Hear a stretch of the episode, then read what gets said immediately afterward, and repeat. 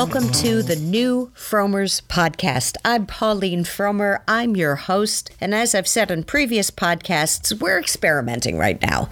I'm trying to figure out what works the best uh, in terms of formats for this podcast. And I'd love to hear from you. If you want to email me, the best address is frommertravelshow at yahoo.com. So, this week's format is going to be me telling you about some pretty incredible breaking news. Then I'll be doing an interview with our brilliant editor in chief, Jason Cochran, and we'll finish, as we have in recent weeks, with a segment with my father, Arthur Frommer. He's going to be discussing how to save money on your next vacation. And we know your next vacation may not be in a month, may not be in five months, but we all will travel again. And he wanted to give his advice for that. So that's coming up. Those are the that's the preview. What's happening now is we're going to discuss cruising because boy oh boy, there's been some big news in the world of cruising this week.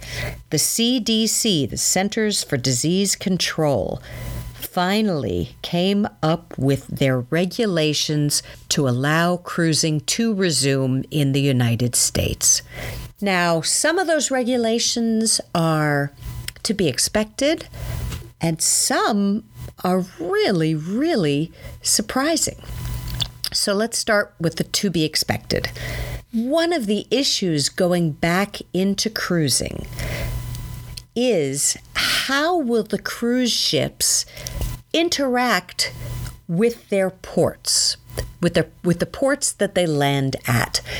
How will they make sure that they can a keep the passengers safe in those ports, B keep the people of those ports safe, and C what do they do if they get into a port and they have a sick crew member or passenger? The CDC has said that cruise lines will only be allowed to leave from the United States to go to parts of the Caribbean, parts of the Bahamas, Bermuda, etc if they have nailed down agreements with the various port destinations they're visiting, that should something go wrong with a passenger or crew member, that passenger or cruise, crew member won't be stranded.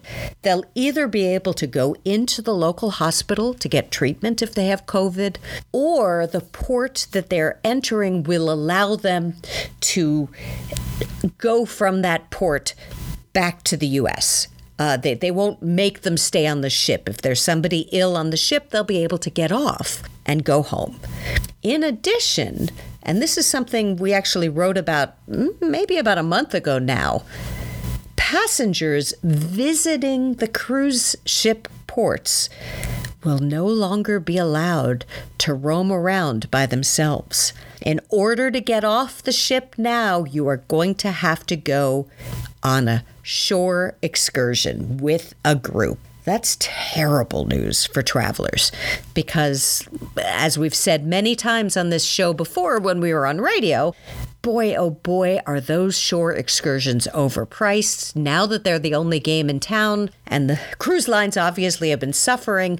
That's going to be a very, very pricey thing to do. But not only that, sometimes it's better just to roam around on your own. I mean, you've been on this ship with these folks for days or maybe even just a day but you may want some some me time. You may not want to be herded from place to place in a group on a bus. You may be able want to just get off a, at a beautiful caribbean island and make your way on a public bus to a gorgeous beach and just hang out. You, you may not want to be herded around in the near future, that option won't be available to you. Biggest surprise was that before these cruise ships are allowed to even uh, get paying passengers, they're all going to have to have test runs they're going to have to ask people to come on board as human guinea pigs and they'll do a voyage with them and they'll have their passengers who won't be paying, non paying passengers, they'll have them eat at the different restaurants and try all the activities and do shore excursions probably only on the private islands to begin with that these cruise ships own. But they're they're going to be looking for guinea pigs. In the past, when a new cruise ship was launched by a cruise line, they had these guinea pig type voyages. Uh, but because that was such a rare occurrence, they were able to fill the ships with friends and family of the cruise line employees, of the cruise ship employees. Now there's going to be a lot of cruise ships re debuting all at the same time. And so my guess is they're going to have to open this up to the public. Now, this was just announced by the CDC, so I have not seen any cruise line address who their guinea pigs will be going forward. Uh, this is all only a guess on my part and on Jason Cochran's part. He wrote a terrific article on frommers.com, so please read that. But if you're a big cruise fan and you want to do this and you feel confident, I don't know if I would, I'll be honest about that. You may be able to get a free cruise in the coming months. Uh, I think it's risky, but there you have it. So that's that's the big news in travel. Not that any of these cruises are going to start anytime soon, I don't think. Most of the major cruise lines are not sending ships out until 2021. So this isn't going to happen over the holidays, I don't think. But it's it's it's a very interesting development. So, let's move on to our next segment which is my dear and erudite and always entertaining colleague, Jason Cochran. He is the editor in chief of Frommers.com. You know him because he used to be on radio with me as my co host on WABC. Hopefully, we'll be back when all of this is over. Who knows? Uh, but he is here to discuss a very, very sad occurrence. So, Jason, looking at the news this week, and it's news that not many people have noticed because obviously there's been bigger non travel news. But to me, what you wrote about on Frommers.com regarding the Disney organization was the equivalent of a category five hurricane hitting both Anaheim and Kissimmee, Florida, and flattening the theme parks there, the Disney theme parks. Am I being hyperbolic? no, no, not at all. Uh, it's almost, in fact, I'd almost think of it like the rapture. A lot of people have just vanished from mm. what, what, used to be the Disney atmosphere experience. I mean, uh, Disney is not like most other employers. People move from all across the country to, to the parks near Kissimmee or or to Disneyland in California just to be a part of it. Um, and they'll stay for years and years and years. Uh, some of the people who were fired, one of them was fired just a year shy of retirement, and they still had pensions for a lot of these people. Um, so wait, wait, before we years. go further, yeah, before we go further, how many people were fired? That's the hurricane-like event that we're discussing. Yes, right, uh, right. Um, well, it's Disney announced three or four weeks ago they would be firing about 28,000 people. And wow. now who's being fired is coming out. They're not extraordinarily forthcoming about if these are additional firings or if these are part of the 28,000. But it gives you an idea of, you know, the extreme measures that are being taken because people just aren't going to the parks. A lot of people don't realize that Florida's parks, and there are four of them at Disney, have been open since July people just aren't going back. Um, right. I'm, the parks are somewhat busy. At least they have people in them on the weekends, but during the week they're largely empty, which indicates that mostly locals are going. People aren't planning their vacations to go there at the moment because they're they're mistrustful. They don't they right. don't think it'll be safe. Although I don't see any evidence it's not. But they're afraid of traveling during COVID, as I think many of us are. Before we go past that, you say you don't think that they are. I know that that probably comes as a shock to a lot of people who would just assume that going to a theme park right. was a crazy thing to do right now. Disney has been um, extremely careful. You must wear a mask at all times. You can't even stroll and eat They want you have to stay put while you eat so that you don't have any chance of infecting someone while you're maskless as you walk. Um, they've they've put stickers on the ground everywhere so you know exactly where you should be standing at all times. Rides are sanitized before you get on and after. So they've done so many measures, um, more of course than the state of Florida requires. In fact, state of Florida requires almost none, but Disney has wanted to protect its brand, which is a safe brand. So it's been very, very proactive. Um, it's very uh, limited number of people are allowed in the park. Maybe I've, I've heard, you know, it's much less than 30 or 40%. Don't know wow. if it's true because Disney's not talking. Um, but the, the, the, the core fact is, is not enough people even if they no. did meet those thresholds of what they those quotas of what they wanted this is not enough people to to keep paying all these employees the most of the employees who were who we were just heard about were the performers yeah. they're the ones who speak who sing who are in the shows who who uh, who do little street scenes as you walk by who greet you um, a lot of them, if especially if they were in a performers union, have been asked to leave permanently. There's a chance wow. they could come back if things start to improve by the end of next year or the year after, depending on the union they're in. But I think we all know how that's going to go. It's going to be a slow crawl back. And I think a lot of these people who have been the part of the Disney quote unquote magic for decades uh, won't be coming back. They'll if, if if the parks do recover, almost all of them will probably be replaced by newbies.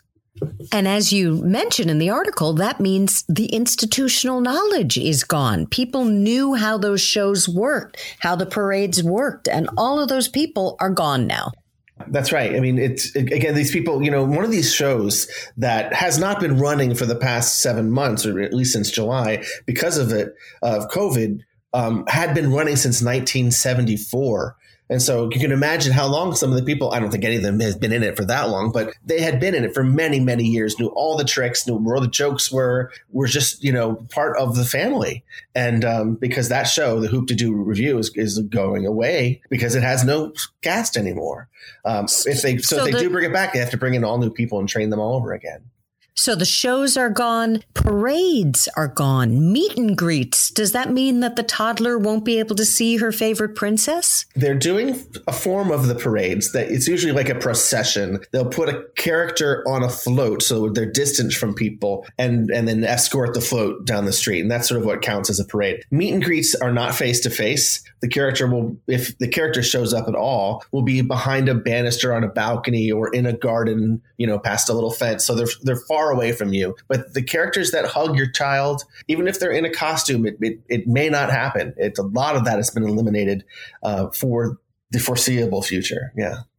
Now, one of the main points of your article was even with the drop drop in numbers, the Disney organization had other options, right? I mean, there are people who are still working there who are making a, a, a ton of money uh, and perhaps they could have taken a, a, salary cut and saved some jobs. I mean, is that fair to say? I, I, think it is. Um, and I'm not the only one who does. Elizabeth Warren, as we all know, is the senator who is very fiscally minded, about two weeks ago sent a letter to Disney executives and basically said the reason your employees have no protection and you're having to get rid of them is because you you spent money in completely irresponsible ways. And she cites um, they recently, for the past 10 or so years, have been buying back nearly 50 billion in stock repurchases out, wow. out of, using a fund to buy back stock and another five and a half billion in dividend payments.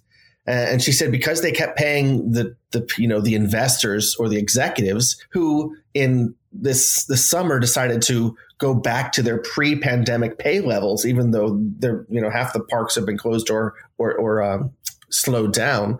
She said all of that spending that goes to the top has resulted in you know basically the devastation of the common worker, and and so Warren wants answers. Disney is, you know, oh, you've got it all wrong. You know, they're arguing with her, but it is hard to argue when this this company, which regularly makes billions in profit quarterly, uh, is somehow not able to take care of its employees. Yeah, um, and and hold on to them. Yeah. There was a fascinating article in the New Yorker about the daughter of Roy Disney, who is a major stockholder who has been trying to get Disney to act more ethically. She feels that yeah. this is before the pandemic. She felt that salaries were way too low, that there should have been more protections. Um, You're talking about Abigail Disney. Um, exactly. And, and yeah. That's right. And, and she's controversial in Disney circles because she's critical of the company. But yes, she's a member of the patriotic millionaires. And, um, and she is a great watchdog, strangely, for her family brand. I mean, she still receives payments from the Disney company, and so she has she has a dog in the race, as you would as you would say. So yeah, Abigail Disney, Disney is very critical and has been. It's not just in this moment; she's been very critical of you know the way the company has done business in the last 10 or 15 years well, if you want to read all about this, uh, Jason has a fabulous article on frommers.com. Can you give us the title of the article? Do you remember? I sure do. It, uh, the title of the article is Disney Will Never Be the Same A Litany of Layoff Devastation. I, I think, it's, I think it's terrible because uh, it's an American institution you know, we all have our criticisms of giant companies, including Disney, but there's no question that this has formed the childhoods for many, many of us for the last 65 years. And so I do think it's something that we would tr- want to try to protect in any way we can. Yeah, absolutely. Well, thank you, Jason. As always, it's a delight speaking with you. Next up, we have my father, Arthur Frommer, on the line. He is the founder of the Frommer Guidebooks, my co president at Frommer Media LLC. So take it away, Dad. The day is coming, it will surely come when all of us are able to resume traveling both in America and overseas. And although, in all likelihood, that glorious absence of the virus is undoubtedly at least several months away. We can all dream, can't we, to prepare for that glorious time. I decided to briefly list at least 20 ways to travel for less. And I'm talking about traveling for less, not currently, but when the pandemic is over. And how better to consider these than to focus on the endless, dumb repetition of the pandemic. Here are the 20 steps, the 20 steps for a better life. Number one, use momondo.com, M O M O N D O.com, or Skyscanner for discounted airfares all over the world. Number two, this is what I believe use Airbnb. And I'm not talking about Airbnb now, but when the pandemic is over, use Airbnb when the pandemic is over for low cost accommodations. Number three, stay in monasteries or convents to enjoy accommodations and overnight accommodations in Italy. Number four, use Norwegian Air. Norwegian Air is supported by uh, an enormous amount of, of oil wealth in Norway, and I, for one, believe that they will come come back uh, with with a strong presence. One that once the pandemic is over. Number four, stay in national parks within the United States. That's an obvious one. Number six, confine your luggage to one medium sized suitcase. That simple act on your part will lead to your spending much less money. Number seven, use public transportation within the cities you you visited. Don't take a taxi. Use uh, regular uh, trans- public transportation. Number eight, sightsee on your own two feet, being careful to avoid escorted tours. Number nine, Take your meals at an open air restaurant, usually found near, near open air marketplaces in the cities that you're visiting. Number 10, if you must take an escorted group motor coach tour, choose low cost Globus. It operates the same escorted motor coach that everyone else is, is using, but it is using less expensive hotels and it results in a less expensive tour on your part. Number 11, search out the university bulletin boards for low cost lectures. That's where they are found. Number 12, for a low cost cruise, use one of the many cruise discounters. They are all heavily advertised on the internet uh, to buyers of cruise of cruises. And, and all you need to do is insert the words uh, cruise discounters and you will find where they are and what they're offering. Number 13, consider the use of low cost hostels found in every major city. These hostels are no longer uh, confined to people with uh, uh, who are young people. They are available to people of all ages today, and they have become a wonderful facility for saving money. Number 14, you share meals with your travel uh, companion. You'll still, even sharing the meal, you'll still send back uneaten portions. Number 15, use budget buses within the United States, those buses that have funny names on their side and that are taking you from one American city to another for much less money than is normally charged. Number 15, consider being a house sitter for persons having a dog or a cat needing attention. Number 17, occasionally purchase picnic ingredients from a, from a grocery store and thus confine your occasional diet to one daily cold meal. Number 18, for discounted auto rentals, use www.autoslash.com. Let me repeat that again. That's one of the few companies that is still offering low cost auto rentals. Its name is Autoslash, A U T O slash.com. Number 19, in large cities, buy a copy of What's On to learn of free local events. And uh, the magazine that I'm referring to is What's On. It is published at least in London and at least in Paris, and it can be enormously helpful to you. And finally, number 20, for the lowest possible rates, consider rental of rooms at B&Bs lacking rooms with private bath. This is one of the uh, old uh, tricks of the trade uh, if a room does not have a private bath, if it does not have a private toilet, all if all of those facilities are found down the hall, you can bet that the cost of the room, the rental price at night, is very, very low. And those are the 20 ways to save money while traveling. And that's our show for this week. We thank you so much for listening to this podcast. Please visit us at frommers.com. And if you are hitting the road, some are, may I wish you a hearty bon voyage.